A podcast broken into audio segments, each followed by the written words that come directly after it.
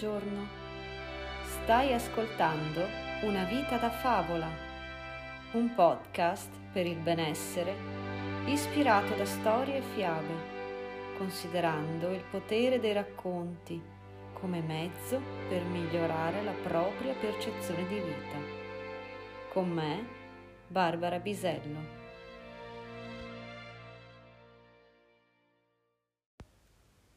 C'era una volta un ragazzo, un ragazzo inglese di nome Roger. Questo ragazzo era figlio di genitori appartenenti alla classe operaia, quindi non con grandissime possibilità economiche. E il suo sogno era quello di studiare di studiare medicina. E quindi non avendo la possibilità economica e accorgendosi che aveva un talento, Roger decide di sfruttarlo. A scuola Roger scopre di essere molto bravo a correre. Si allena e diventa un atleta giusto quel tanto che basta per avere una borsa di studio che gli permetta di andare all'università. E ci riesce. Roger riesce nel suo intento. Entra nell'università di Oxford con la borsa di studio per studiare medicina.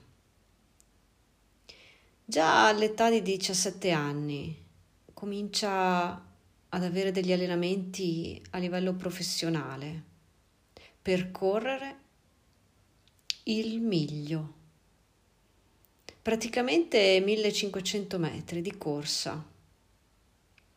E lui si allena, si allena e, e punta in alto, perché vuole allenarsi per le Olimpiadi. Ad un certo punto della sua vita, giovanissima vita, lui decide che vuole fare qualcosa di grande. E allora si allena così tanto, vince un bel po' di gare a livello anche nazionale, però non si sente ancora pronto per queste Olimpiadi. Finché un giorno dice ok, sono pronto. E allora con questa consapevolezza di essersi impegnato, allenato e di sentirsi pronto, va e gareggia alle Olimpiadi. Tutti lo danno per preferito, anche lui si aspetta di ottenere il podio. E invece, e invece no e invece arriva quarto. Ecco, quando, quando un atleta come Roger, con grandi mire, si trova ad avere una simile delusione, succede qualcosa. Succede che anche la persona più motivata si trovi a dire no, basta, mollo tutto non ho raggiunto il mio obiettivo e quindi cambio strada. Chi me lo fa fare di continuare? Però lui per un po' forse fa anche questo ragionamento. Dopodiché, visto che studia medicina, decide di affrontare l'allenamento con un metodo scientifico e fa anche delle ricerche approfondite sulla meccanica della corsa. Perché lui, quelle Olimpiadi, avrebbe anche voglia di tentarle di nuovo, ma non per tentare, per vincerle. E, e arriva così tanto a studiare, ponendosi questi nuovi obiettivi, che un giorno decide che può tentare un nuovo record.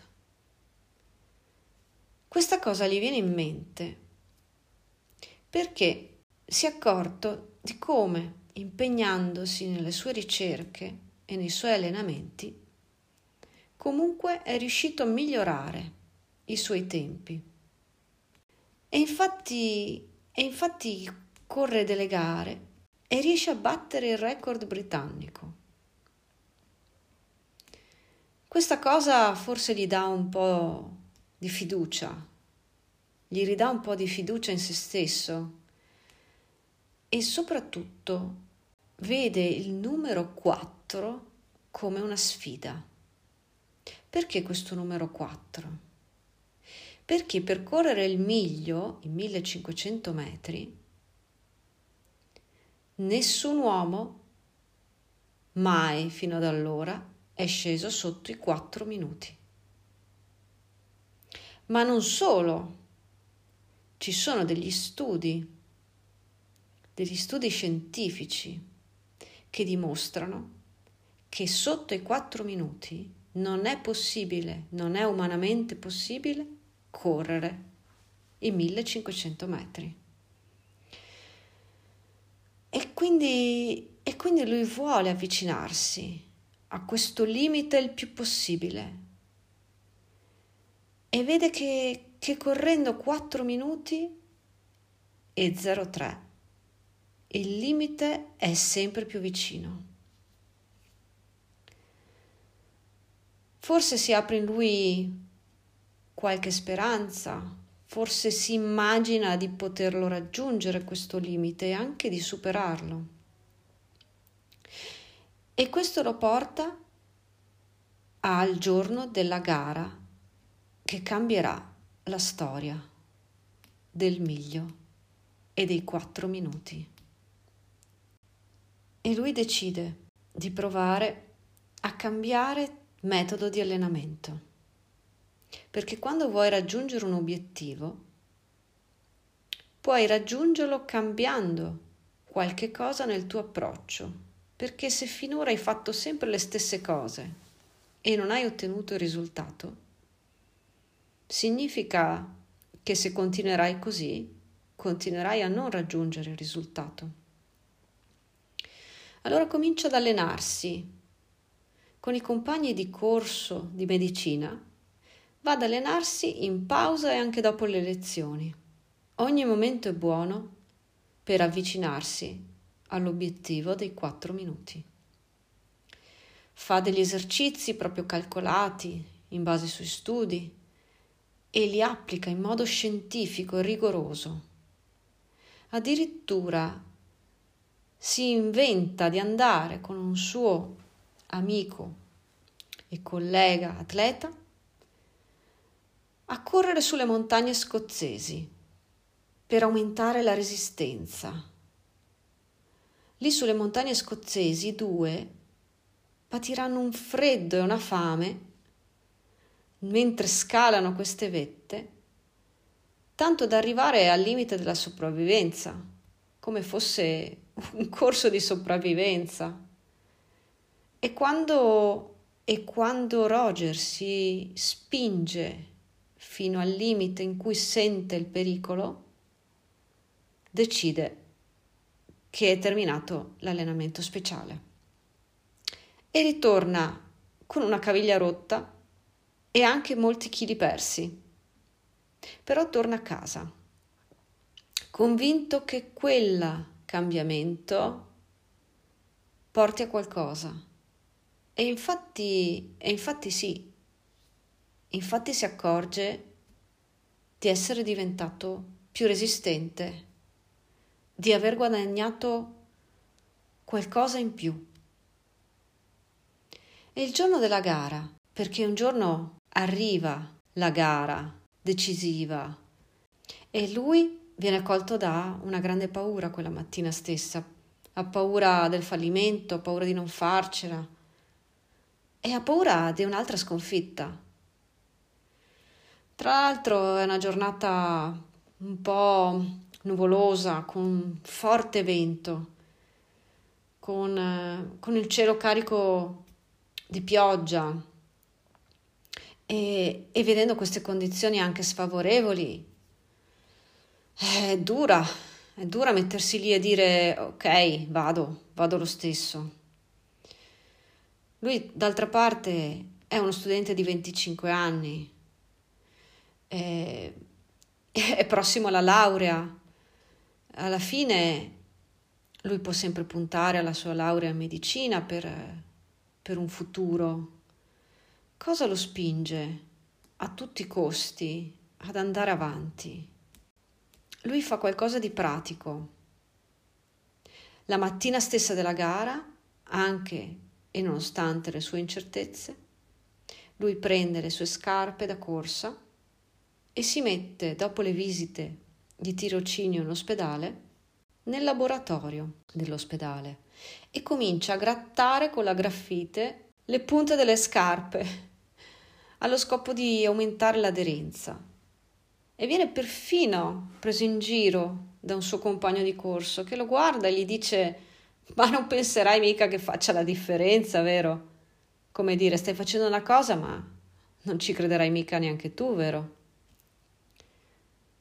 Quanti di voi a questo punto della storia girerebbero letteralmente i tacchi e abbandonerebbero l'idea iniziale?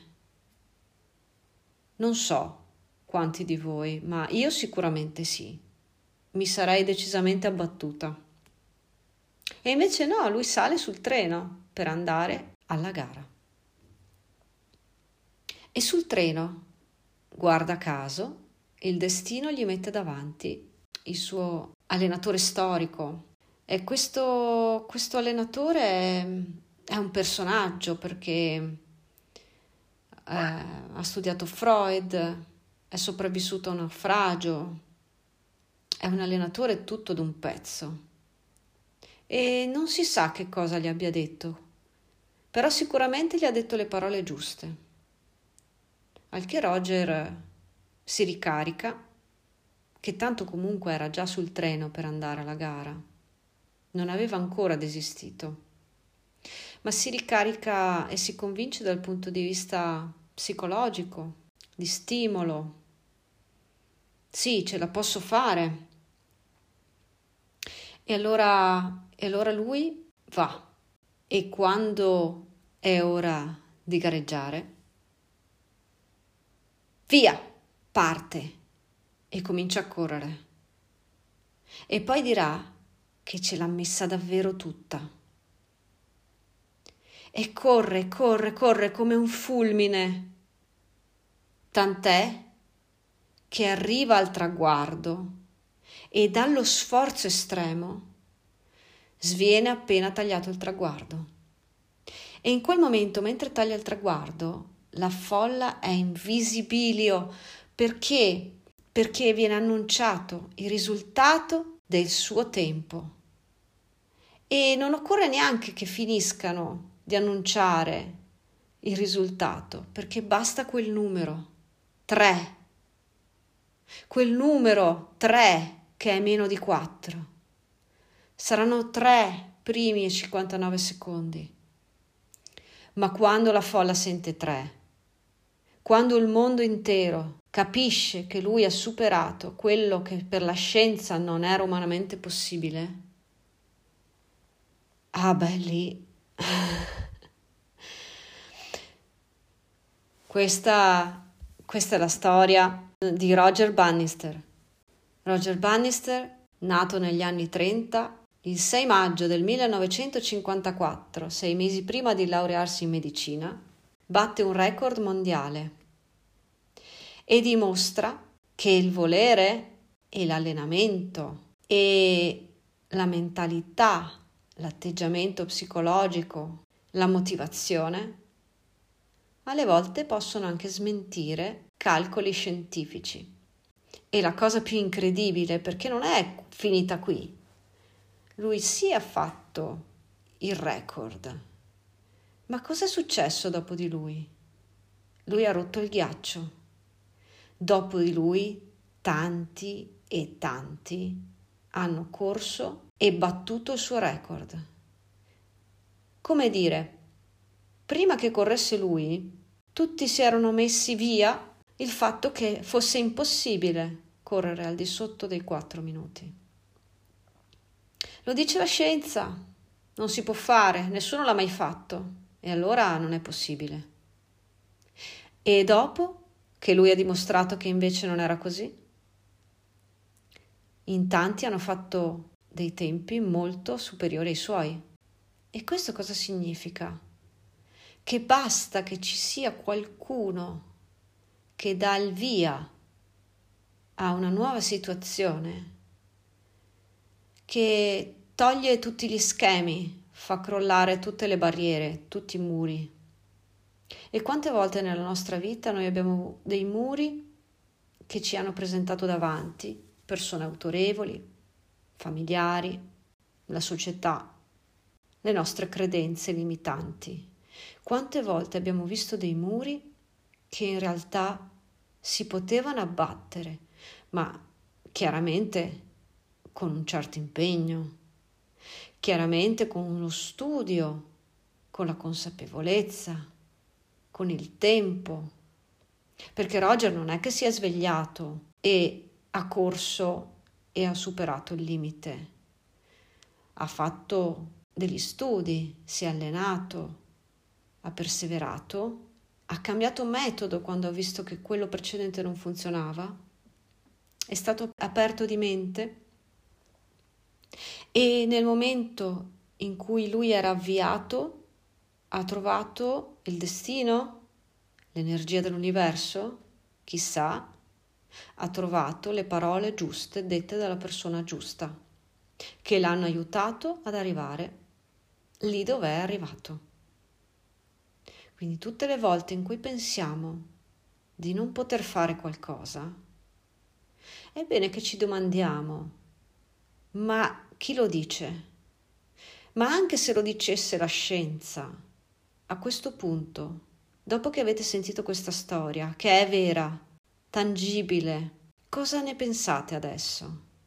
Che cosa mi dite adesso? Che non era possibile? Altri come lui avrebbero detto che non era possibile. Io, al suo posto, probabilmente non sarei arrivata dove è arrivato lui. Quindi a noi cosa manca? Manca forse quell'intuizione, quella motivazione e quella spinta che però possiamo essere in grado di tirarla fuori quando c'è qualcosa che ci interessa veramente tanto. Perché lui puntava alla borsa di studio per poter studiare e, e si è allenato per poterla avere, perché da atleta poteva raggiungere questo primo obiettivo quindi il primo gradino è stato questo. E poi da lì si è accorto che aveva dei talenti che poteva sfruttare, che poteva portare avanti e sono sfociati in un qualcosa di molto più grande.